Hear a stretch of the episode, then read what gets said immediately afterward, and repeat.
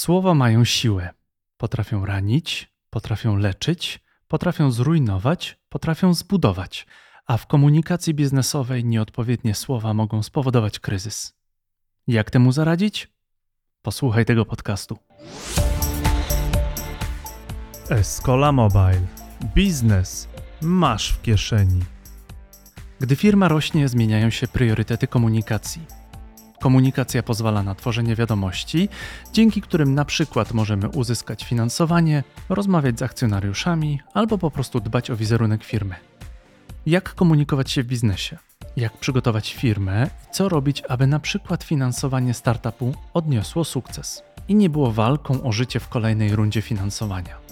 Naszym gościem jest Wojciech Iwaniuk, prezes zarządu Agencji Relacji Inwestorskich Innervalue oraz członek zarządu grupy INC specjalizującej się w finansowaniu małych i średnich innowacyjnych firm.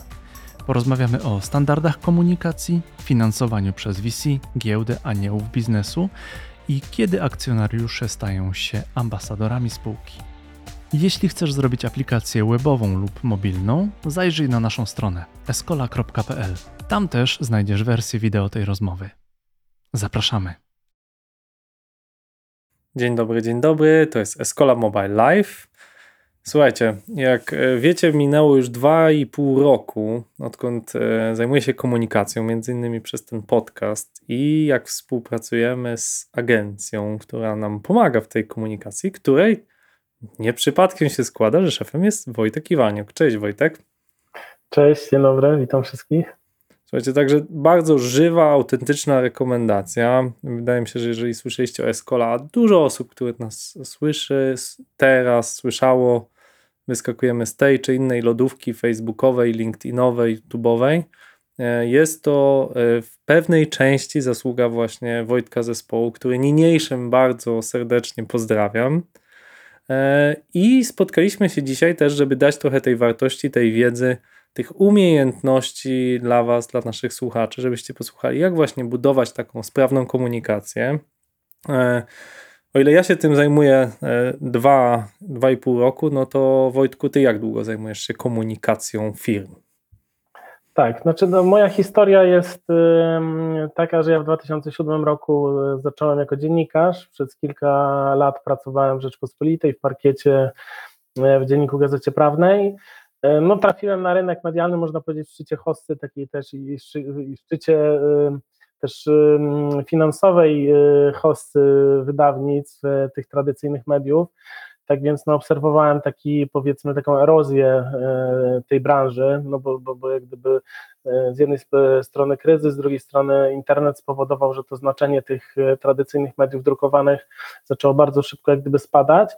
E, no i wtedy jak gdyby podjąłem taką decyzję, że jak gdyby podoba mi się co, to, co robię i generalnie chciałbym być w tej komunikacji, no tylko może w innym miejscu. No taka diagnoza moja była, że siła e, tworzenia kontentu przeniesie się na stronę spółek, no czego najlepszym przykładem jest chociażby ten podcast, w którym, e, w którym dzisiaj jesteśmy, gdzie, gdzie firma, która nie jest wydawnictwem, tak, no dostarcza profesjonalną wiedzę na temat prowadzenia rozwoju biznesu, no i wtedy jak gdy podjąłem decyzję o tym, żeby mm, dołączyć do takiej bardzo małej organizacji, jaką wtedy było Innervalue i, i połączyłem siły z moim ówczesnym wspólnikiem. E, no i od 2010 roku zajmuję się tym e, profesjonalnie, można powiedzieć, na, na pełen, na pełen etat. No ja wiem, że wspieraliście wiele spółek tutaj z naszego otoczenia konkurencyjnego, co zresztą wpłynęło na wybór e, Was.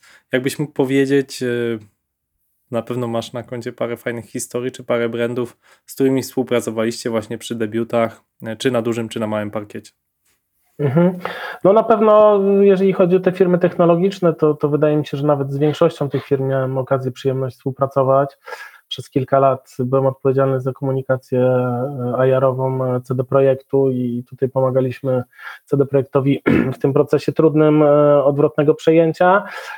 No i też no, dzisiaj gdyby branża gamingowa jest jedną z najpopularniejszych na giełdzie, natomiast możecie mi wierzyć lub nie, w 2011 roku, e, jak e, rozmawialiśmy z funduszami inwestycyjnymi na temat w ogóle spotkania ze spółką z tej branży, no to, to, to często wzbudzało to uśmiech na twarzy i, i nikt nie traktował tej branży jako, jako poważnej, więc jak gdyby no tu, tu CD Projekt przeszedł bardzo długą drogę, Dużo spółek jak gdyby technologicznych, IPO Live Chata, też wieloletnia jak gdyby komunikacja, dużo spółek biotechnologicznych, Selvita, też praca i przy podziale i przy jak gdyby kilku emisjach akcji, ale również też jak gdyby takie dużo bardziej tradycyjne brandy typu, typu, typu Energa czy Enea, gdzie też przez wiele lat wspieraliśmy tutaj komunikację mm, spółek Skarbu Państwa, no to też jest jak gdyby dosyć specyficzne e, doświadczenie.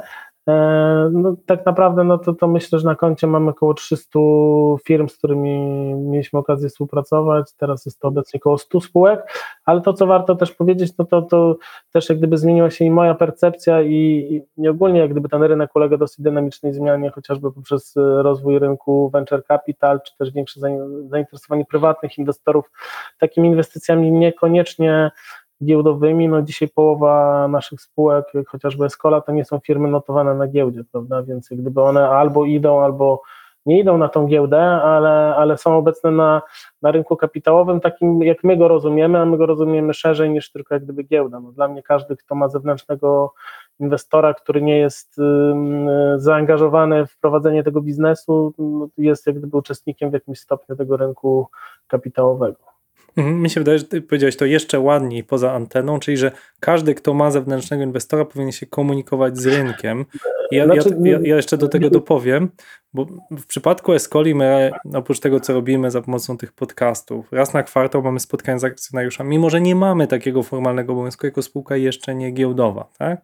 I, i mhm. chciałbym, żebyś powiedział, tak, no są spółki, tak, gdzie jest VC, są spółki, gdzie, gdzie jest ania, są anioł jeden biznesu czy kilku. Tak, pewnie, że jest kilku, no to jest to ważniejsze. Są spółki, które pozyskały fundusze na tak zwanym crowdfundingu, tak? Mhm. I, I chciałbym, żebyś powiedział trochę jeszcze, bo myślę, że nie wszyscy, którzy nas słuchają, korzystali kiedykolwiek z usług zewnętrznej firmy odpowiedzialnej za AR, powiedziałeś, tak wielu osób się to kojarzy z technologicznym, który nas z augmented reality, a ty pewnie masz na myśli coś relations. Investor relations. Investor. Okej, okay, AR, czyli investor relations. Jakbyś mógł powiedzieć, czym mhm. właściwie wy się zajmujecie, bo dla wielu osób, które nas słuchają, nie jest jasne. Co robią właściwie te firmy investor relations, tak? Mhm. Znaczy, no to tak, to, to, to wracając do tego, o czym rozmawialiśmy chwilę przed anteną, no z mojej perspektywy każda firma, która nie finansuje się e, ze swoich przychodów i nie finansuje rozwoju swojego e, z przychodów, no, powinna kluczową rolę przykładać jak gdyby do komunikacji, no bo często jak gdyby e, jej udziały czy akcje są tak naprawdę jedyną walutą, którą ma do dyspozycji chcąc się rozwijać jak gdyby w kolejnych okresach. I to jest coś, co staram się tłumaczyć i dużo teraz odbywam spotkań z funduszami Venture Capital, prezentując im jak gdyby taki, taki punkt widzenia i widzę jak gdyby coraz większe zrozumienie, no bo tak naprawdę no nie, nie do końca sztuką też jest jak gdyby tanio zainwestować, czy tanio kupić jakąś spółkę, tylko musimy sobie zadać i odpowiedzieć na pytanie, czy ktoś się będzie chciał od nas odkupić drożej, no bo taki jest cel y, inwestowania, tak, i też jakby kwestia postrzegania i kwestia komunikacji tego, jak e, dana firma jest y, Mm, jest odbierana przez inwestorów, e, no jest jak gdyby bardzo ważna. Kiedyś e, mieliśmy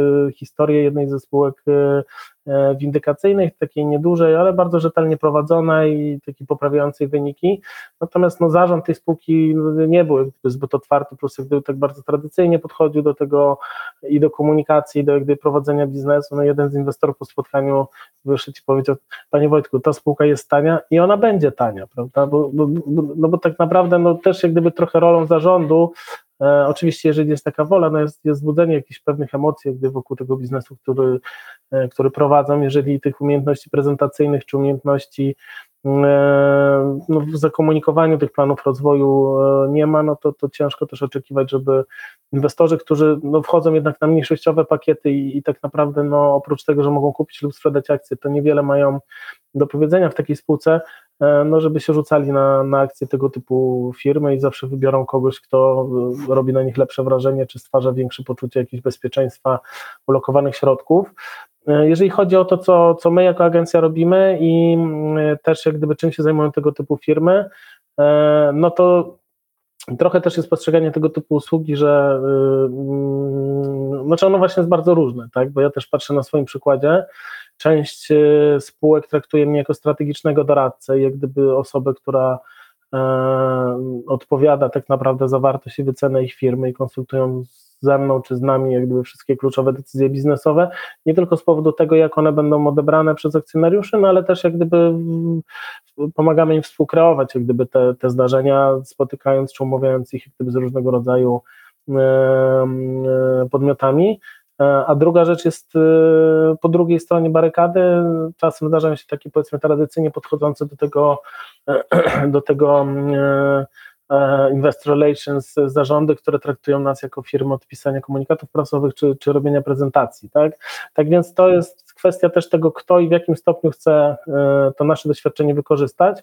No my jesteśmy jak gdyby mądrzy doświadczeniem naszych klientów, jak gdyby szereg rzeczy i pozytywnych i negatywnych w historii e, widzieliśmy, jak poszczególne zdarzenia wpływały na wycenę, czy postrzeganie, czy możliwość pozyskania kapitału, więc na pewno no, to jest jak gdyby bardzo duża wartość. No, bardzo dużą wartością jest to, że mamy duży zespół i bardzo interdyscyplinarny, tak? czyli z jednej strony, tak jak ja, są osoby, które mają background dziennikarski, taki dziennikarsko-finansowy, ale mamy też osoby czy z licencjami maklerskimi, czy osoby, które pracowały w firmach audytorskich, więc jak gdyby mm, są osoby też od takich powiedzmy twardych obowiązków informacyjnych, czyli takiej sprawozdawczości finansowej, e, tak więc to trochę ta siła wynika z z tej różnorodności, bo, bo relacje inwestorskie są, są, dosyć trudną dziedziną, bo z jednej strony nie jesteś specjalistą e, tak naprawdę w niczym, no, no jesteś w tych relacjach inwestorskich, tak, ale na nie składa się i aspekt prawny, i aspekt finansowy, aspekt taki można powiedzieć marketingowo-prezentacyjny i to też y, dosyć różnoraki, bo coraz częściej musimy wykorzystywać chociażby takie nowoczesne kanały komunikowania jak ten e, dzisiejszy, prawda?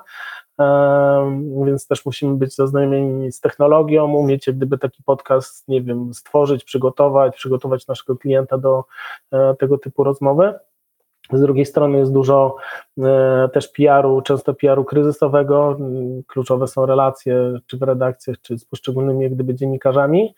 E, też to, co się zmieniło na przestrzeni lat, no to jak ja zaczynałem, powiedzmy, pracę w relacjach inwestorskich, w komunikacji, to tak naprawdę jeden duży, fajny tekst w dużym, wiodącym dzienniku załatwił, można powiedzieć, sprawę komunikacji na miesiąc, e, bo wszyscy gdzieś tam o nim mówili i gdzieś tam tym żyli. Tak dzisiaj, tak jak ja staram się tłumaczyć, to ta komunikacja jest łyżką, a nie chochlą, prawda? Czyli my tak naprawdę prowadząc poszczególne pojedyncze działania, występując w jednym, w drugim e, e, programie, w e, bardziej branżowych serwisach, które mają specjalistyczną wiedzę, ale no nie mają jak gdyby wielkich zasięgów. Zdobywamy zaufanie poszczególnych pojedynczych osób, które dopiero składają się na to, co jest powiedzmy tym naszym akcjonariatem, więc dzisiaj te, te działania są dużo bardziej rozproszone, dyskusja odbywa się w, wielu miejscach, prawda, nie tylko na Facebooku i, i nie wiem, czy na bankierze, gdzie, gdzie też oczywiście no, ta dyskusja bywa na różnym poziomie, ale też mamy przykłady spółek, y, których, o których pisze się już na Discordzie, czy, czy, czy na tego typu y, y, w tego typu kanałach. Tak więc cały czas musimy być otwarci i patrzeć, monitorować to, co się dzieje dookoła firm, z którymi pracujemy, bo tych kanałów, z których te informacje docierają, jest, jest bardzo dużo. Ja, ja też kiedyś sobie zrobiłem takie ćwiczenie, mm, znając bardzo dobrze spółkę, mając bardzo dobre relacje z zarządem, jakby pozytywne postrzeganie tego, co ta spółka robi. E, natomiast no, była taka dosyć zorganizowana akcja pewnie przez kogoś z konkurentów, e, akcja głównie na bankierze, która no, prowadziła do tego, że powstawało bardzo dużo wpisów negatywnych e, dotyczących tej spółki. No, usuwanie tych wpisów jest też dosyć jak gdyby trudne, uciążliwe. No, trzeba prowadzić dyskusję z administratorem. Teraz też jak gdyby mamy większe doświadczenie w tego typu rzeczach, wtedy, wtedy było to dla nas coś nowego. I sam się złapałem na tym, że jak przeczytałem te trzy czy cztery strony y, tego forum, mając jak gdyby wiedzę y, z, jak gdyby z pierwszej ręki, to sam wewnętrznie zmieniasz trochę jak gdyby takie, takie własne przekonanie i przestajesz być trochę trochę aż tak pewny tego, co wiesz, prawda? Czyli, czyli zgodnie ze starą zasadą kłamstwo powtórzone 100, 100 razy staje się prawdą. Rzeczywiście to wpływa na postrzeganie tego typu e, firm, a, a miejmy świadomość, że nie wiem, ty czy ja jesteśmy w bardzo uprzywilejowanej sytuacji, bo pewnie jednym czy dwoma telefonami jesteś w stanie sobie umówić rozmowę z nie wiem, prezesem dowolnej spółki technologicznej, w którą chciałbyś zainwestować i, mieć jak gdyby informacje z pierwszej ręki, a taki jak gdyby przeciętny inwestor indywidualny no musi się opierać jednak o, tych, o te informacje, które znajdzie, e, znajdzie w sieci. Jeżeli e, te informacje będą negatywne, a, a, często powiedzmy niesłusznie będą jak gdyby negatywnie propagowane na temat tej firmy, to rzeczywiście jest to fakt, który może wpływać na, na, na, na jej postrzeganie I, i, też się nie dziwię, że nie mając dostępu do innych informacji, no to osoby czują się w jakiś sposób zaniepokojone, czy, czy, czy, czy, czy, czy, czy martwią się tym, co jak gdyby wokół spółki się dzieje. No ja myślę, że jeszcze dopowiedziałbym do tego, co mówisz, że bardzo ważne dzisiaj są własne kanały, tak? To zaczynają firmy organizować, tak jak ten podcast, czy własne kanały na YouTubie, czy własne blogi są bardzo popularne. Są tyle mhm. lepszym narzędziem, bo sami je kontrolujemy, możemy dementować na własnych kanałach swoje e, informacje na temat spółki.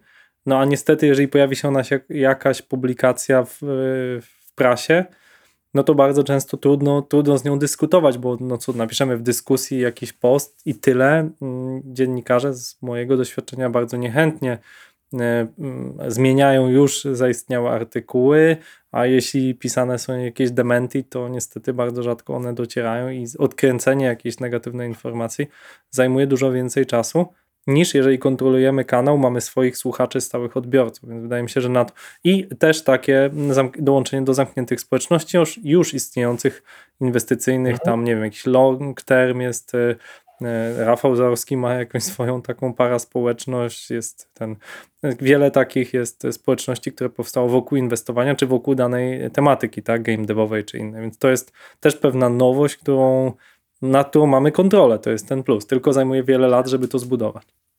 Zdecydowanie się z Tobą zgadzam. Jak gdyby taka profesjonalna komunikacja, y, którą tworzy jak gdyby spółka we własnym imieniu, jest zdecydowanie bardzo, bardzo ważna i korzystna. I zgadzam się z tym, że jest jak gdyby e, dużo czasu potrzeba, żeby, mm, żeby ją zbudować. Ja ze swojego doświadczenia widzę, że treści, które ja szeruję chociażby na LinkedInie, gdzie no mam kilka tysięcy osób, które są powiedzmy w mojej sieci.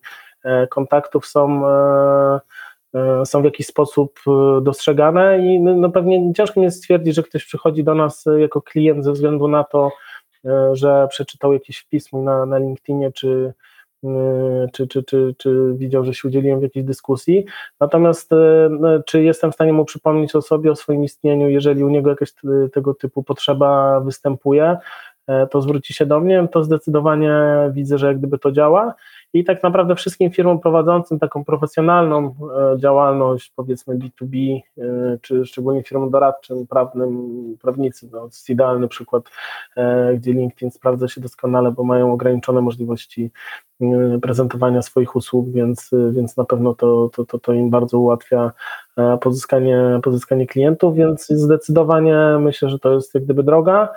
E, I te, natomiast no, te treści muszą być ciekawe i one muszą być y, w sposób taki zaprezentowane, aby, aby ten. Dzisiaj jest jeszcze trochę tak, że, że jest to świeże, że tego nie ma aż tak dużo, prawda, ale, ale coraz więcej firm też o tym myśli. Za chwilę wydaje mi się, że tych treści takich profesjonalnych będzie bardzo dużo i, i, i, i będziemy musieli też uczyć się jak gdyby na nowo selekcjonować po prostu te rzeczy, które są E, istotne. Tak? Ostatnio też wypowiadaliście się chociażby w tekście o, o podcastach, właśnie o tym, jak, jak firmy wykorzystują to w komunikacji.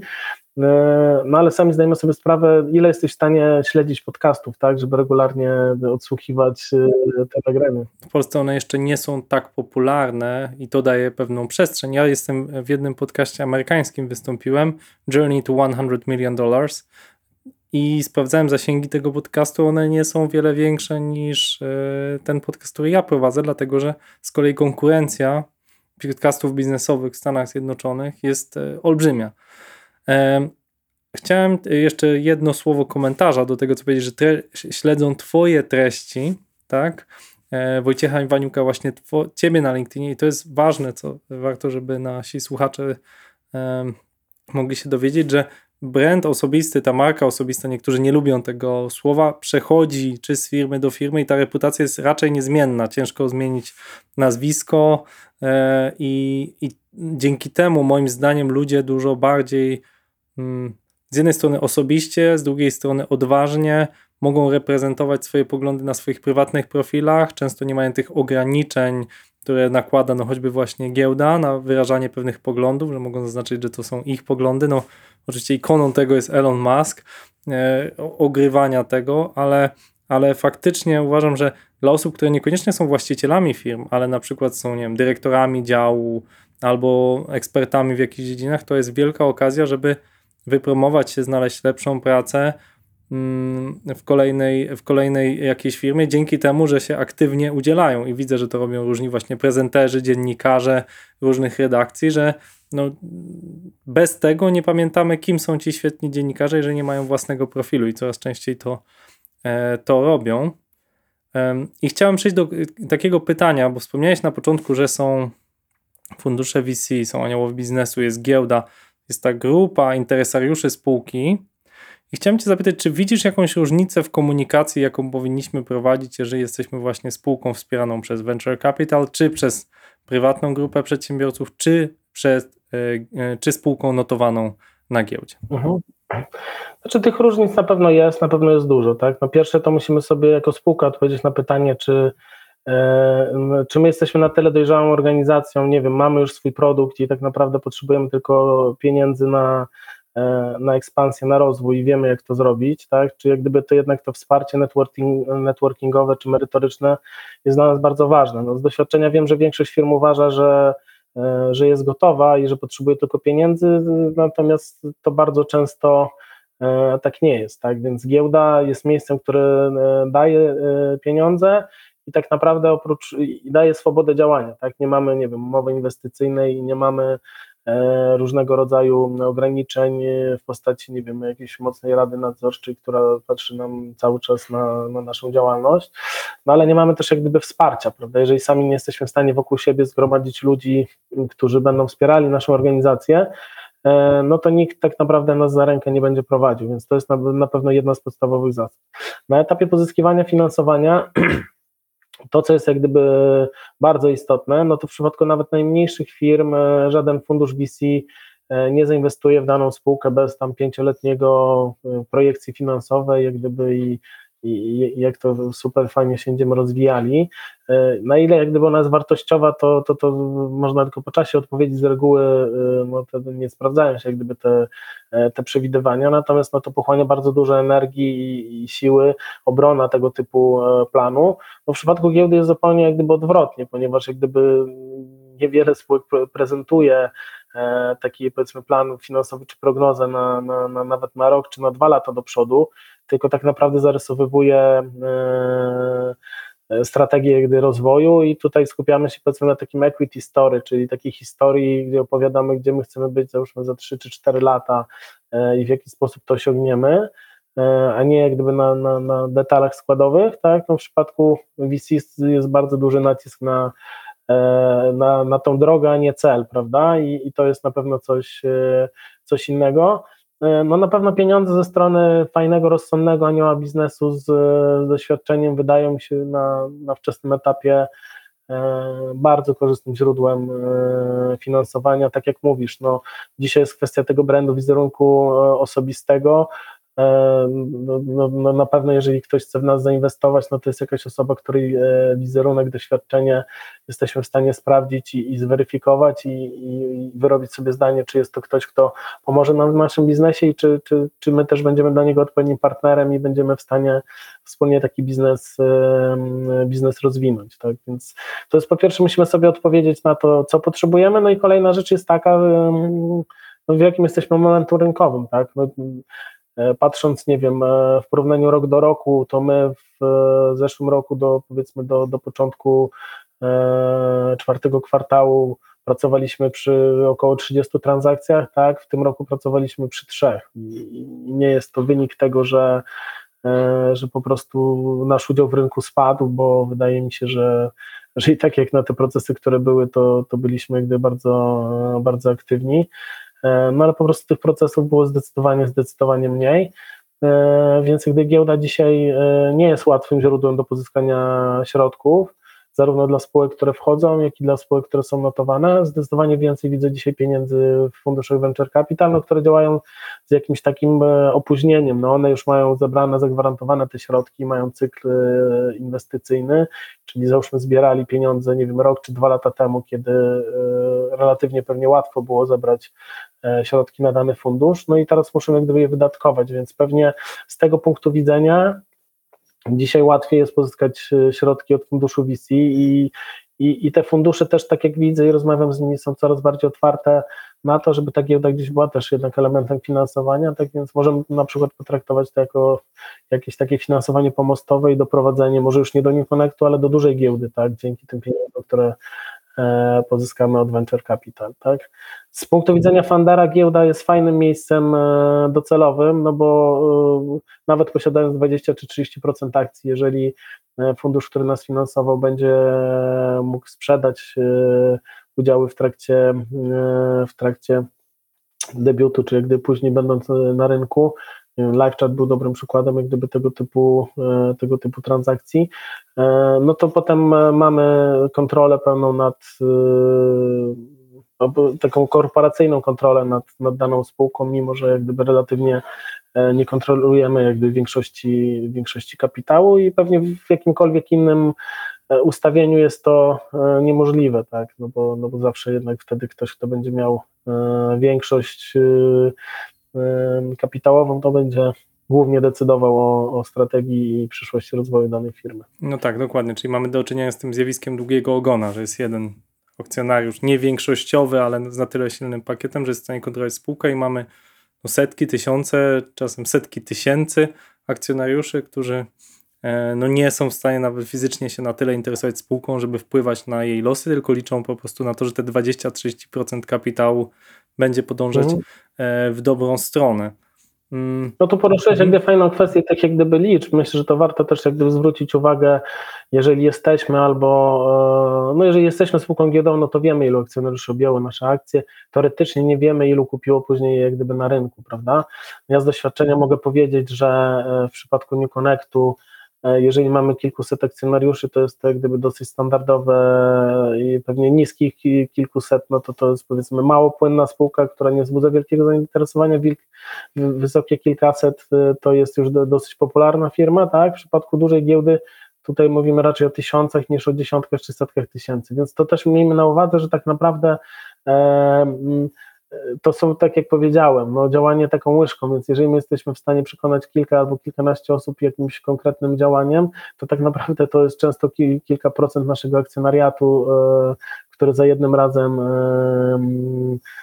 do, do, niego docieramy, jak gdyby przemawiamy. Ja też y, przez wiele lat oczywiście patrzyliśmy na te kanały komunikacji nowoczesne, chociażby jak podcasty, czy nie wiem, filmy, nagrania i tak dalej. Tylko jeżeli nie było jak gdyby pomysłu na to, jak zapewnić źródło ruchu do tego y, materiału, tak? Czyli jeżeli na nie wiem, wideo, które wydamy kilkanaście tysięcy osób, e, kilkanaście tysięcy złotych, obejrzy 100 osób, tak, to mówię, słuchajcie, to może lepiej zrobić jest obiad i zaprosić tych akcjonariuszy, tak, i, i porozmawiać z nimi twarzą w twarz, bo e, bo tak naprawdę odniesiemy dużo jakby większy efekt, tym bardziej, że jak wiemy te statystyki, no zawsze są zawyżone, czy przez pracowników konkurencji i tak dalej, osoby, które e, oglądają powiedzmy te materiały z zupełnie innego powodu, a nie takiego, że chcą e, zainwestować w naszą firmę albo są jej akcjonariuszem.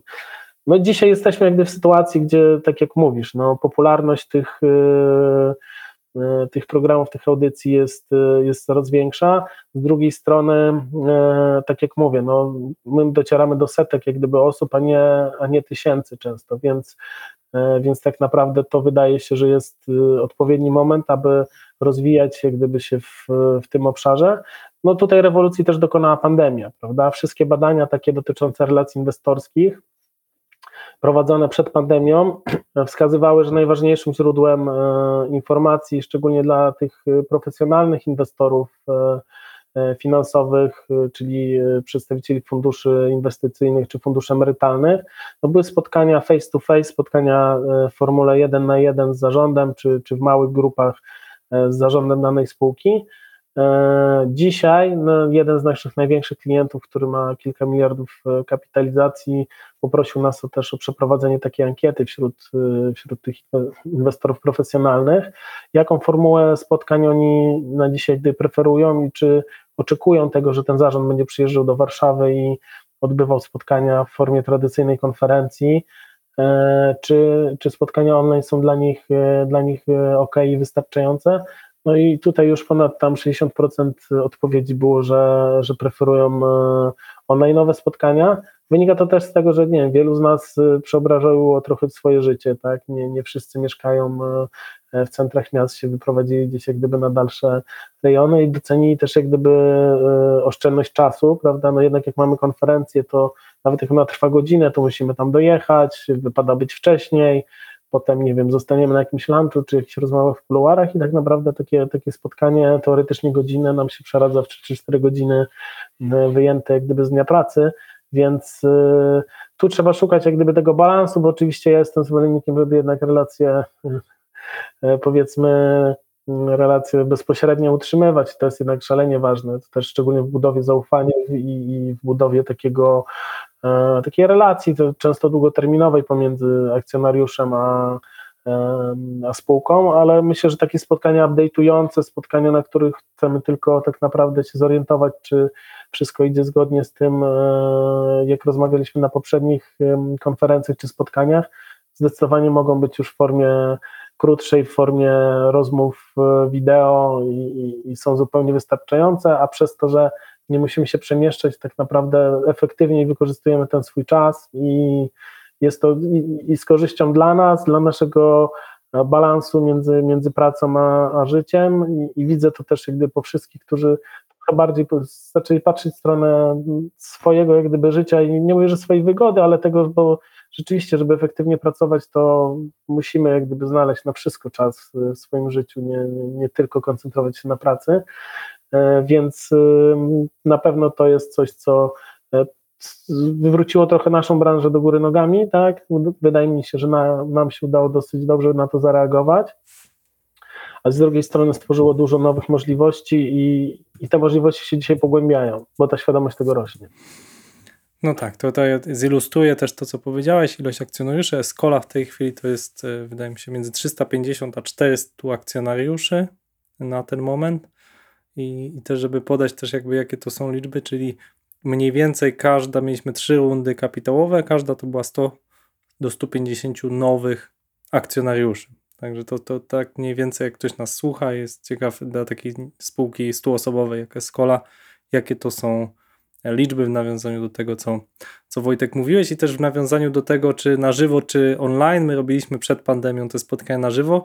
Dla mnie to było trudne o tyle, że mm, mając tych 300-400 akcjonariuszy, wiadomo, że realnie ktoś, kto poświęcił przyjazd na chyba na Stadionie Narodowym, to robiliśmy dwa razy, chce poświęcić czas, żeby dojechać, zaparkować pod tym stadionem, potem e, dojść do tej salki, e, oczywiście tam jakiś poczęstunek, to było pół dnia z życia. Kilka osób to musiało przygotowywać z załogi e, Escoli, a przychodziło tam efektywnie e, maksymalnie kilkunastu akcjonariuszy, a zdarzyło się, że przyszło tam, nie wiem, 8 osób. Teraz robimy to w sposób e, taki zdalny, raz na kwartał i przychodzi około 30 akcjonariuszy. Ja bardzo pilnuję, żeby to trwało 30 minut, E, żeby to nie było przegadane, no bo ludzie, akcjonariusze chcą usłyszeć, czy spółka zmierza w dobrym kierunku. Jak mają jakieś pytania, a zazwyczaj mają, to mogą je zadać e, w takiej właśnie prywatnym spotkaniu i, i to jest, wydaje mi się, efektywne, bo regularnie przychodzi te 30 e, osób na spotkaniu. Teraz jesteśmy w połowie naszego podcastu. Jest, jesteśmy, prowadzimy to na żywo, więc jak macie pytania, widzę, że jest ponad 60 osób nas teraz na żywo ogląda, to możecie je zadać w komentarzu. Spróbujemy mm, tutaj Wojtka trochę popytać. A ja mam, chciałbym przejść trochę do trudnych pytań. Żebyś, bo często mówimy o tych sukcesach PR-owych ale też zdarzają się niestety trudne sytuacje, tak? Spółka ma, nie wiem, złe wyniki finansowe, albo e, spółka miała wydać grę, która miała odnieść wielki sukces. No i to jeżeli odniosła wielki sukces, to to powiedzmy jest trochę łatwiej nagłaśniać, ale rolą też e, agencji e, zajmującą się relacjami inwestorskimi jest trochę wytłumaczyć sytuację niekoniecznie korzystną. Jakbyś mógł powiedzieć, czy miałeś taką sytuację i jak wtedy należy się zachować? Mhm. Znaczy, no na pewno, no, ja tak naprawdę patrząc na e, liczbę naszych klientów, jesteśmy trochę wypadkową e, tego, co jest jak gdyby na rynku kapitałowym, czyli pracując z, firmami technologicznymi, a to jest jak gdyby duże, decydujące jak gdyby grono naszych, naszych klientów, czy, czy tutaj to są nowe technologie gaming, czy, czy biotechnologie, jakieś medtechowe firmy, E, no tutaj porażka też jest wpisana jak gdyby w, w tego typu działalność, prawda?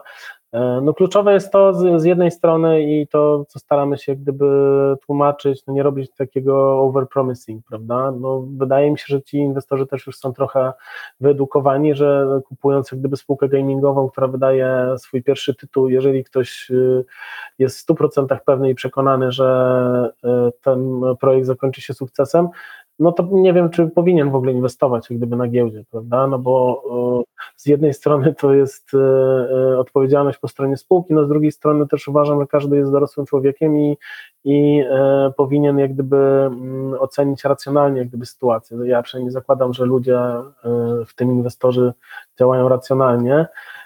Tak więc no, naszym, naszym zadaniem jest jak gdyby dostarczenie rzetelnej informacji na temat tego, w jakim e, momencie jest jak gdyby spółka. Ja też uważam, że tak samo jak e, każdy ma prawo do obrony przed sądem, czy nie wiem, czy, czy w dowolnej sprawie cywilnej, czy każdej innej, tak samo uważam, że każdy ma prawo do komunikacji, prawda, i wręcz e, obowiązek i prawo. I każdy może, może i, i powinien prezentować jak gdyby swoje zdanie i swój punkt widzenia, tak? Jeżeli jest sytuacja taka, jak wspomniałeś, chociażby jak gdyby producent gier, ale to też jak gdyby czy spółki technologiczne, E, z branży, nie wiem, medycznej, prawda? Jeżeli badania naukowe pójdą jak nie w tą stronę, w którą e, e, zakładaliśmy i, i efekt tego typu badań nie zostanie osiągnięty, prawda? W branży drug discovery no, liczenie tej powiedzmy prawdopodobieństwa zakończenia sukcesem jakichś, jakichś badań i wprowadzenia cząstki na rynek, to jeżeli jest powiedzmy na, na, na starcie na poziomie kilkunastu procent czy dwudziestu, to jest jak gdyby bardzo wysokie, co, co jak gdyby samo pokazuje, jak duża jest szansa na to, że e, ten projekt się po prostu nie uda. No, na pewno musimy być przygotowani na wszystkie jak gdyby możliwe scenariusze, na pewno trzeba wyjaśnić sytuację, dlaczego jak gdyby doszło do tego, że e, ta gra, czy cząstka, czy badania, czy nasz wniosek do FDA, czy w jakiś inny sposób zostało odrzucone. No i od razu trzeba też poinformować o tym, jaki jest plan naprawczy i w jakiej sytuacji jest rzeczywiście realnie jak gdyby spółka, e, co potrzebuje, żeby jak gdyby kontynuować jak gdyby swoją działalność i, i w jaki sposób zarząd chce jak gdyby no, uratować jej, jej sytuację, jeżeli ona jest rzeczywiście naprawdę E, naprawdę zła i w jaki sposób to, to doprowadzić. No, najgorszym oczywiście rozwiązaniem jest chowanie głowy w piasek, no pewnie jeszcze gorszym e, rozwiązaniem jest kłamanie, prawda, no bo to jest e, coś, co w moich oczach powiedzmy dyskwalifikuje spółkę, czy ze współpracy z nami, czy w ogóle jak gdyby z obecności na, na rynku kapitałowym, bo ja uważam, że jak gdyby porażki, sukcesy w biznesie są jak gdyby naturalne i są wpisane jak gdyby w działalność, tak? I co innego jest, y, czym innym jest jak gdyby odniesienie porażki biznesowej i e, niedowiezienie jak gdyby czegoś z jakiegoś y, nawet y, obiektywnego powodu, że po prostu nie wiem, jesteśmy za słabi, prawda? Ale a, a czym innym jest jak gdyby wprowadzanie po prostu otoczenia w błąd i, i, i zaklinanie rzeczywistości w momencie, kiedy no wiemy, że ta sytuacja jest jak gdyby w zupełnie innym miejscu, prawda? Więc to jest coś, co na pewno E, I zdarzało nam się kilka razy też, nie wiem, no, natychmiastowo zerwać współpracę z jakimś klientem, jeżeli okazało się, że po prostu informacje, które nam przekazywał, były skrajnie nierzetelne i e, nie mieliśmy gdyby pełnej oceny e, tego, co dzieje się w danej firmie. Okej, okay, czyli podejście fake it till you make it jest nieuzasadnione, czyli trzeba komunikować sukcesy i porażki.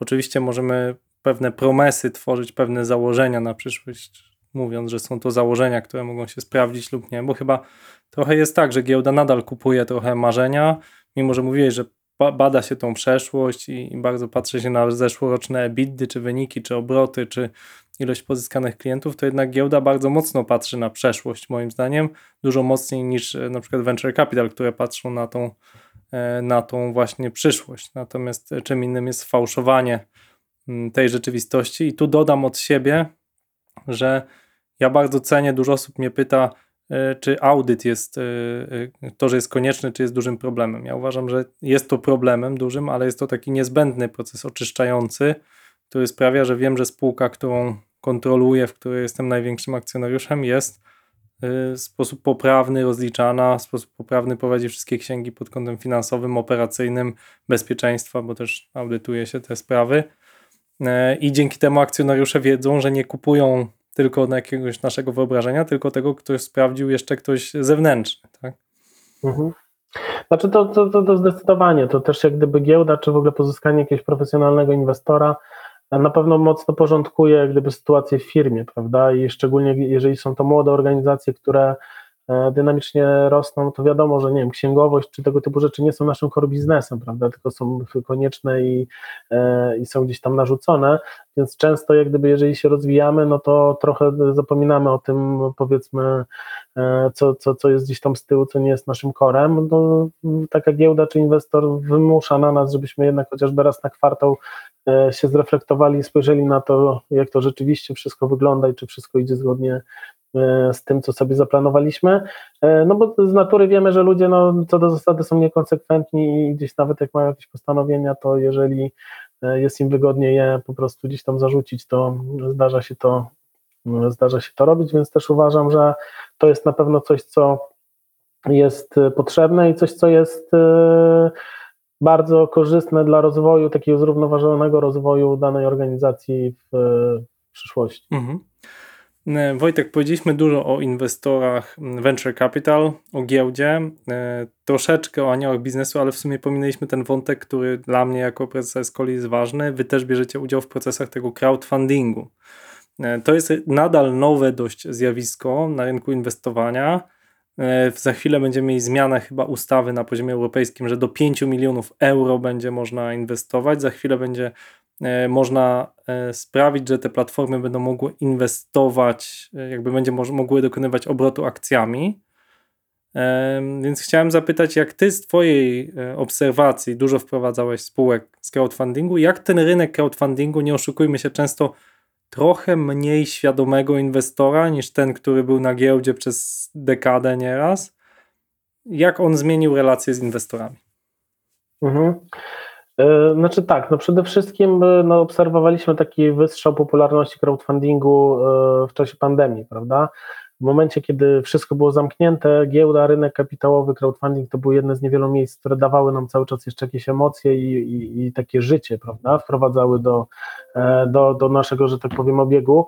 Natomiast e, no, uważam, że tutaj została też wyrządzona dosyć duża krzywda. Nie, nie lubię gdyby negatywnie się wypowiadać też e, na temat gdyby podmiotów konkurencyjnych, ale patrząc chociażby na liczbę wprowadzeń firm, no to my pewnie połowę kampanii, które przeprowadziliśmy, e, spółki są już na giełdzie, chociażby ostatni debiut Templo City, e, a, a reszta też jak gdyby zmierza, zdecydowana większość zmierza na ten rynek kapitałowy. Ostatnie debiuty nie są udane, tak? To wynika z tego, jak trochę skonstruowany jest crowdfunding i jak skonstruowany jest debiut na New Connectie, prawda? Jest odwrotnie niż w przypadku debiutu na, na dużym rynku. Czyli w przypadku dużej giełdy mamy kwestię przygotowania, zatwierdzenia prospektu emisyjnego, jest oferta i ona się kończy sukcesem lub nie, no i spółka w ciągu dwóch, trzech tygodni jest na giełdzie, prawda? Czyli ten odstęp pomiędzy pozyskaniem finansowania a wejściem na giełdę jest bardzo krótki, co powoduje, że no, nastroje z reguły w tak ogólnie nastroje rynkowe tak krótkim czasie z reguły się nie zmieniają w jakiś diametralny sposób. Tutaj mamy dokładnie odwrócone, czyli spółka pozyskuje pieniądze na crowdfundingu, często nie jest przygotowana jeszcze do debiutu na giełdzie, często może nawet nigdy nie wejdzie, bo nie będzie jak gdyby wystarczająco jak gdyby do tego gotowa i mijają miesiące, kwartały, a, a często jak gdyby ponad rok między pozyskaniem finansowania a debiutem, e, no co powoduje chociażby w dzisiejszej sytuacji, gdzie jesteśmy w w momencie głębokiej bessy, a wprowadzamy spółki z szczytu hossy, no to niestety, ale te debiuty e, wyglądają jak wyglądają. Natomiast większość firm, które pozyskały inwestorów w crowdfundingu, nie podjęło w mojej ocenie żadnych racjonalnych kroków do tego, aby być upublicznione. E, I to jest dużo problem, duży problem, bo to są dziesiątki milionów złotych e, inwestorów zamrożone papierach jak gdyby tych spółek, bez jakiejś jasnej wizji tego, co się z tym dalej wydarzy. I myślę, że ten problem będzie narastał, ponieważ te firmy nie będą sobie, powiedzmy, wiele z nich sobie nie poradzi i, i, i, będą jakieś upadłości, bez możliwości sprzedaży tych akcji wcześniej pojawią się pretensje do, do, do, do tych firm czy do y, organizatorów tego typu zbiórek. Więc to jest na pewno coś, co jest przed nami i coś, co też doprowadziło do tego, że na dzisiaj tak naprawdę rynek crowdfundingu E, był zamrożony. My teraz rozpoczęliśmy też e, ofertę Petgramu, która, która obecnie trwa na CrowdConnectie. Z sukcesem udało nam się pozyskać pierwszy milion od takich większych inwestorów, którzy e, zapisali się poprzez platformę, ale były to powiedzmy większe, większe kwoty. No i teraz jesteśmy w trakcie oferty do tych bardziej rozdrobnionych inwestorów, natomiast no my też jesteśmy nietypową platformą, CrowdConnect jest jako no, jedna z dwóch platform E, prowadzony przez podmiot, który, który jest też domem maklerskim, więc no my robimy to zgodnie. Tak naprawdę jest to dla nas narzędzie do łatwiejszego pozyskania jak gdyby tego inwestora, a niekoniecznie taki crowdfunding w, rozumieniu e, sensu stricte. My, my, nie kierujemy się do jakiegoś masowego tłumu i nie idziemy z bardzo głośnymi jak gdyby nagłówkami, tylko staramy się im wytłumaczyć, że jest to inwestycja, która w naszym ocenie ma szansę przynieść im e, dodatnią stopę zwrotu, bo projekt e, uważamy za, e, za ciekawy, prawda? Czy to zmieniło w jakiś sposób komunikację? No na pewno ta komunikacja do tych inwestorów jest jeszcze bardziej uproszczona, jest jeszcze bardziej oparta o emocje, jest jeszcze bardziej oparta o proste hasła, krótkie filmy, krótkie formy, bez wchodzenia jak gdyby w szczegóły. No, pamiętam takie kampanie, które kończyły się po kilkudziesięciu sekundach, w momencie, kiedy dokumenty dotyczące tej spółki pojawiały się dopiero w momencie e, startu kampanii, więc realnie nikt nie był w stanie tak naprawdę przeczytać e, ani jednej strony dokumentu i zawierał e, decyzję inwestycyjną podejmował tylko i wyłącznie na podstawie przekazu PR-owego i marketingowego, więc, więc tutaj ja bym zrobił tak naprawdę jedną rzecz, która moim zdaniem no, była trochę krzywdząca dla, dla tego rynku, bo ja bym bardzo rozróżnił y, wsparcie jakiegoś projektu, jak gdyby i, i donację jakiegoś projektu z, z, jakąś opcją typu, że ok, jesteś tym udziałowcem, ale y, nie komunikowanie tego, że to jest inwestycja, tak, tylko y, moim zdaniem bardzo fajnie zrobił to pan Stanowski, my akurat przy tym projekcie nie, nie pracowaliśmy, ale ja jasno, ja mocno śledziłem komunikację tego KTS weszło i on jasno tam mówi, słuchajcie, to jest projekt, na klubach piłkarskich się raczej nie zarabia, szanse na to, że mm, to będzie duży sukces finansowy mm, są nieduże. Oczywiście, jeżeli będzie, jeżeli jak gdyby to, ten projekt się rozwinie, będzie na tyle duży, żeby wejść na giełdę, to wejdziemy na giełdę. Natomiast ja Wam daję możliwość, nie wiem, współuczestniczenia w decydowaniu tego, tym, co się dzieje w tym klubie. E, z grona tych akcjonariuszy będziemy wybierali e, jakieś tam poszczególne organy, które będą decydowały o tym, w jaki sposób e, kształtuje się polityka e, tego klubu. I jest to takie zaangażowanie, że ok, robisz coś fajnego, wesprę cię finansowo, bo uważam, że, że warto, tak, natomiast nie liczę tutaj na to, że na pewno jak gdyby zarobię na tym i patrzę na tym, jak się będzie kształtowała bidda tego projektu za, za kilka lat, tylko bardziej traktuję to jako wsparcie fajnej osoby w fajnym projekcie, z opcją, że ok, jeżeli mu się uda, no to też będę w jakiś sposób w tym uczestniczył, ale nie jest to główna motywacja e, mojej decyzji. I, I, uważam, że takie szczere podejście w zakresie tego, tego typu jak gdyby zdarzeń jest, jest fajne, jest kluczowe. Tak? W momencie, kiedy były firmy pozyskujące przy wycenie kilkudziesięciu milionów złotych emisje mówiące, że to jest inwestowanie pokazujące jakieś tam znane osoby w akcjonariacie i tak dalej, no uważam, że to nie jest jak gdyby coś, co jest szczere i coś, co jest e, warte e, pochwalenia, tylko jest to po prostu wykorzystywanie tych najmniej wyedukowanych osób, które chcą właśnie rozpocząć przygodę z rynkiem kapitałowym, czy w ogóle z inwestowaniem, no i takie trochę naciąganie tych osób na, na, na coś, co z góry wiedzą, że no, realnie nie, nie, nie daje im szansy na, e, na zarobek, tylko jest, jest, jest wyciągnięciem pieniędzy e, od osób, którym się projekt podoba i zadziałają na nie jakieś gorące nazwiska czy, czy, czy, czy fajne materiały. Hmm, to prawda. Oddziaływanie nazwisk celebrytów i znanych osób to jest na to, na, o tym można by napisać osobny rozdział e, w zakresie crowdfundingu udziałowego.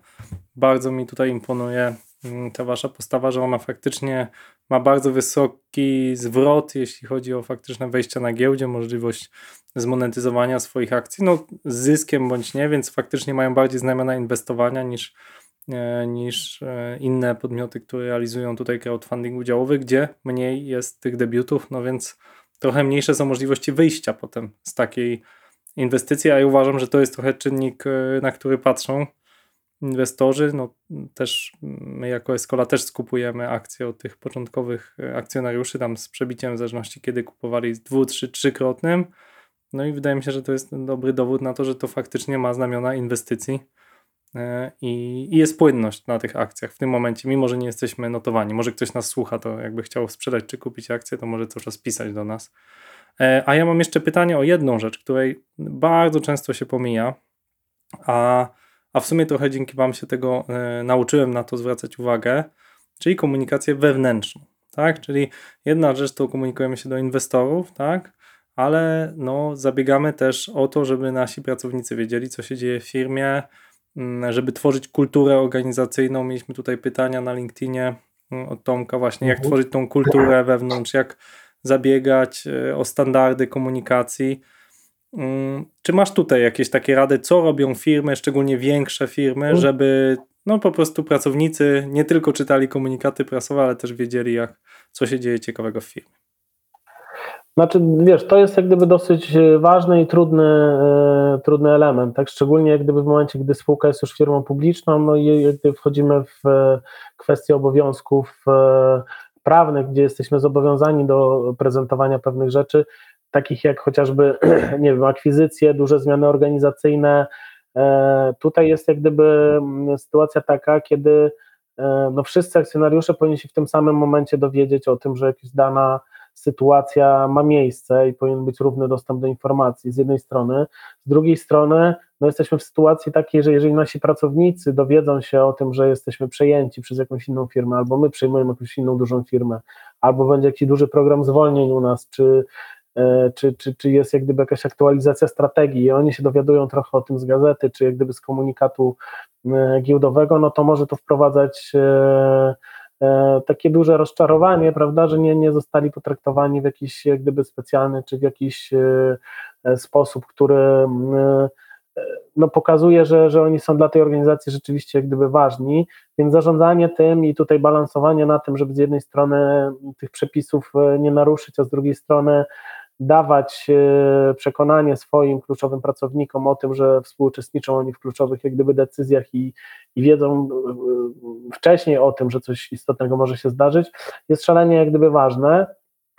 No druga rzecz jest taka, że, że też jak gdyby odpowiednie nagłośnienie i, i prezentacja informacji też jest bardzo istotna. Tak? To, co jest plusem spółki, która jest już na giełdzie, prawda, czego powiedzmy ty jeszcze nie doświadczasz i musisz wykonać jak gdyby w mojej ocenie trochę więcej jeszcze pracy, ponieważ będąc spółką notowaną, automatycznie gdyby zainteresowanie daną firmą wzrasta i, i, i liczba mediów, które E, docierają przecież nie tylko do inwestorów, ale docierają do, do, do menadżerów, docierają do przedsiębiorców, e, no bo oni czytają jak gdyby te, te serwisy.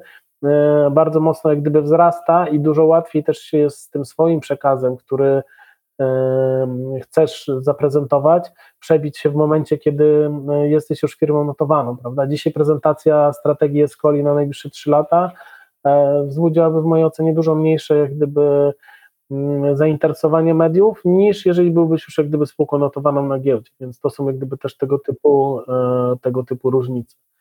Natomiast no jest to jak gdyby bardzo trudna sztuka e, w komunikacji, to co też jak gdyby powiedziałeś i, i co robisz, prawda? W mojej ocenie najważniejsza jest konsekwencja. Ja też jak gdyby zawsze klientom tłumaczę, że e, jeżeli chcemy podnosić standardy tej, tej komunikacji, to róbmy to stopniowo, prawda? jeżeli jesteśmy spółką, która się mało komunikuje, to nie róbmy, że teraz nagle będziemy robili wszystko, podcasty, spotkania, prezentacje, webinary i tak dalej, bo najgorsze jak gdyby w komunikowaniu jest to, e, żeby jak gdyby jakiś standardowa e, procedura, którą jak gdyby przyjmiemy, żeby potem jak gdyby ją zaprzestać i żeby przestać dostarczyć tych informacji, prawda?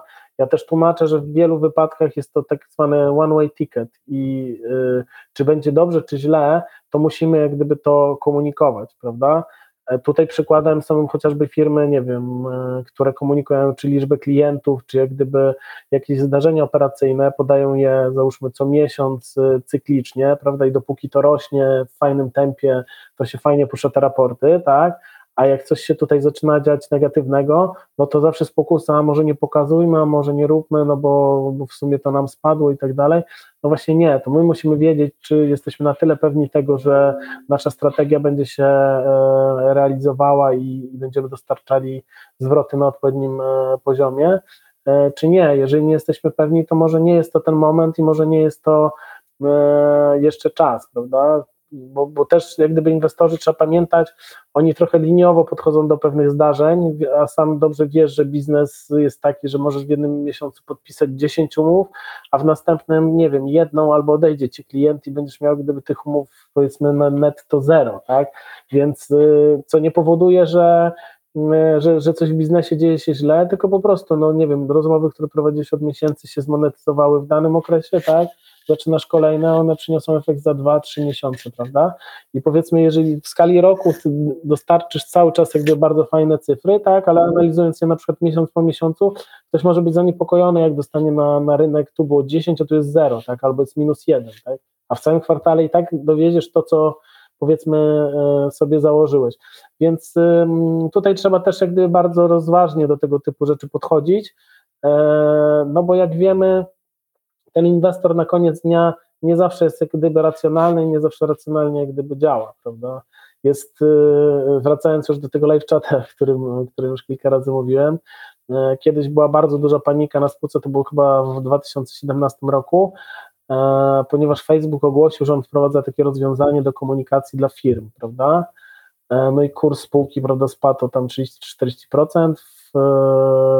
Wtedy też takiego wpisu dokonał były szef Rady Nadzorczej Andrzej Różycki na temat, który bardzo jak gdyby dobrze też pokazuje kwestię komunikacji, jak gdyby interpretacji jak gdyby zdarzeń i bardzo rzeczowo e, to ujmuje, można sobie to znaleźć na, na pb.pl e, i gdzie on jak gdyby właśnie tłumaczy, że jeżeli ktoś nie jest w stanie e, zrozumieć, nie wiem, raportu bieżącego, czy nie jest w stanie ocenić jak gdyby tego zdarzenia, uważa, że nie wiem, e, e, darmowe rozwiązania wyprom z rynku, rozwiązania profesjonalne, no to, to tam podsumował, to to nie powinien zarządzać swoimi pieniędzmi, a co dopiero cudzymi, prawda, więc było to dosyć brutalne w ocenie, ale czasem też jak gdyby taki kubek zimnej wody jest jest, jest warto, że tak powiem, wylać, no bo my też trochę wszyscy poruszamy się za bardzo w takiej bańce chwalenia siebie wszystkich nawzajem i, i, i spijania sobie E, tylko z dzióbków, a czasem trzeba po męsku pewne rzeczy gdzieś tam wyjaśnić i, e, i zrozumieć, no bo, no bo interpretacja zdarzeń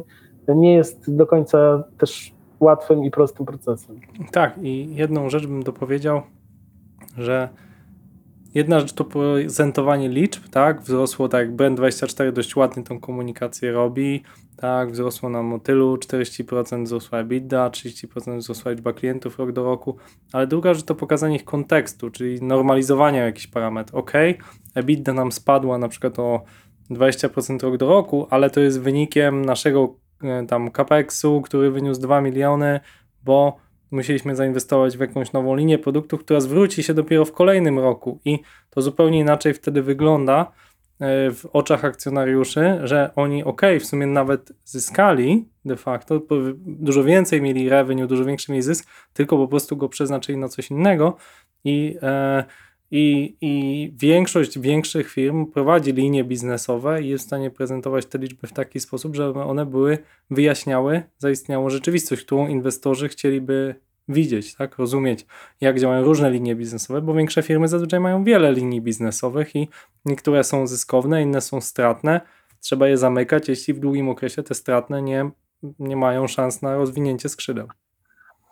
No te spółki sasowe są gdzieś tam ciekawym przykładem, prawda? Taki Brand24 czy, czy Woodpecker na pewno są firmami, które też jak gdy warto obserwować. No to są firmy załóżmy jednoproduktowe, prawda? I Tutaj y, każdy, mm, no wiemy, co się z brandem y, działo, kiedy też miał gdyby pewien kryzys, prawda, z którego Michał bardzo fajnie wyszedł i, i, i, i trzeba mu pogratulować, bo wiele osób zakładało, Ale że... zajęło to wiele tygodni, tak? Nawet nie miesięcy chyba trzeba powiedzieć, zanim to się odbudowało, zanim kurs się odbudował i tak dalej. Tak, tak. Natomiast no tutaj musimy pamiętać, prawda, jak mamy firmę taką jednoproduktową, jeżeli tam ktoś śledzi y, Michała Sadowskiego czy, czy, y, czy prezesa Woodpeckera, no to E, też widzi, że gdy zarządzanie tym produktem jest jakby szalenie ważne, prawda? I na przykład możemy mieć tutaj sytuację taką, że liczba klientów spadnie, a jest to pozytywna informacja, bo na przykład podnieśli ceny, prawda? I rentowność jak gdyby tego spada i pytanie jest wtedy, czy będą potrafili po tej cenie pozyskiwać jak gdyby klientów, no bo to, że ktoś odszedł, bo zrobił się dla niego za drogo, no pewnie jest jak gdyby naturalne. I, i, I wcale jak gdyby analiza tego typu firm nie jest aż tak łatwa, jak się wszystkim wydaje, że to jest liczba klientów przez kurs y, dolara i tam i, i mamy powiedzmy wynik y, finansowy. E, teraz też, y, nie wiem, LiveChat pierwszy raz od bardzo dawna podniósł ceny jak gdyby swoich usług i pewnie warto będzie zobaczyć jak gdyby jak to e, wpłynie, prawda, czy jak gdyby ci klienci zostaną i, i to będzie źródłem dodatkowej marży, czy czy coś wydarzy się jak gdyby innego, więc y, na pewno te spółki stosowe nie są w analizie aż tak proste, jak się, jak się wszystkim wydaje i, i też są dosyć specyficzne w zakresie tego, na co zwracać, y, zwracać uwagę, prawda? Spółki gamingowe też są jak gdyby bardzo dobrym przykładem. Przez długi czas był kult jak gdyby tak zwanej wishlisty na Steamie, czyli ile osób się zapisało potencjalnie zainteresowanych daną grą, prawda? E, no i potem sobie estymowano, że to się dzieli przez ileś tam w, w ciągu kilku tygodni, że to będzie gdy wynik sprzedażowy. Natomiast to tu kluczowe jest jak gdyby źródło tej, e, tej listy i, i, jej jakość i świeżość, tak? Czyli czy ona jest stara, czyli czy ten projekt jest na Steamie od nie wiem, trzech lat, prawda? I te pierwsze zapisy tak naprawdę te osoby może już nawet nie są graczami, bo, bo, bo, mają już zupełnie inne zainteresowania.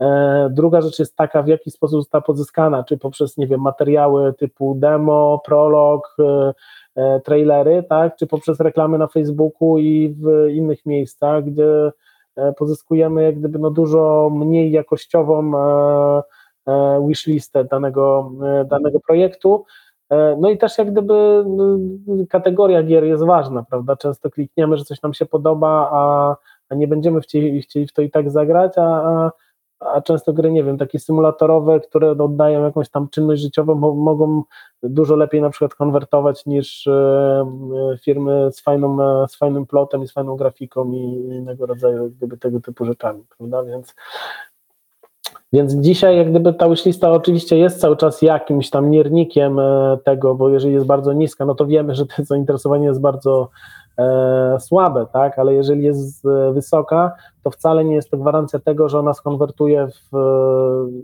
zadowalającym dla nas stopniu na e, zakup e, danego produktu. Mhm. No słuchajcie, jak nas słuchacie, to interesuje Was game dev, to jest osobny w ogóle rozdział. Ja sam siedzę w świecie mobilnym, i świat mobilnych gier to jest, to jest jeszcze zupełnie inny świat, jak tam buduje się konwersję, gdzie testuje się te gry, bo nie testuje się zazwyczaj ich w Polsce, tylko gdzieś tam na Filipinach, żeby zobaczyć, czy będą miały sukces, więc jak chcecie posłuchać, to mamy e, odcinki na temat game devu e, z Weroniką, z Martyną, posłuchajcie, e, poszukajcie tutaj na, na Escola Mobile. E, świetne akurat uważam. Dla mnie to były niesamowite odcinki. Tutaj chyba też bardzo mogę polecić e, Inner Value. Ma najwięcej spółek game devowych wpuściliście na giełdę w ciągu ostatnich dwóch, trzech lat. Więc pogadajcie, jeśli macie taką spółkę i nas słuchacie. A ja Wojtku chyba Ci podziękuję już teraz, bo godzinę rozmawiamy. Nie wiem, jak kiedy ta godzina minęła, co to chyba dobrze, dobrze świadczy o naszej rozmowie. Mam nadzieję, że nasi słuchacze też mieli takie wrażenie i do usłyszenia, mam nadzieję, ponownie po debiucie Escoli. Jasne. No, też, też bardzo dziękuję. E, jeżeli ktoś by miał do mnie jakieś pytania, to pewnie łatwo jest mnie znaleźć chociażby na LinkedInie. Możecie śmiało jak gdyby pisać, więc e, postaram się odpowiedzieć, jeżeli będę tego potrafił. Escola Mobile. Biznes masz w kieszeni. Dziękujemy za Twój czas i za to, że spędziłeś go z nami. Escola to po portugalsku szkoła, a w szkole dzielimy się wiedzą. Pomóż nam rozprzestrzeniać tę wiedzę, ponieważ jeśli ty weźmiesz kawałek wiedzy i my mamy kawałek wiedzy, to tej wiedzy absolutnie nie ubywa. Jej ilość tylko rośnie. Dlatego prosimy, Jeśli w Twoim otoczeniu są osoby, które mogą skorzystać na wiedzy z tego podcastu, opowiedz im o Escola Mobile, udostępnij link do podcastu na Facebooku, Twitterze, LinkedInie, a może chcesz zasugerować temat do następnych odcinków. Kontakt jest w notatkach do tego podcastu. Dziękujemy, że jesteś z nami. To był 128 odcinek podcastu Escola Mobile. Rozmawialiśmy o komunikacji z Wojciechem Iwaniukiem z Inner Value. Do usłyszenia.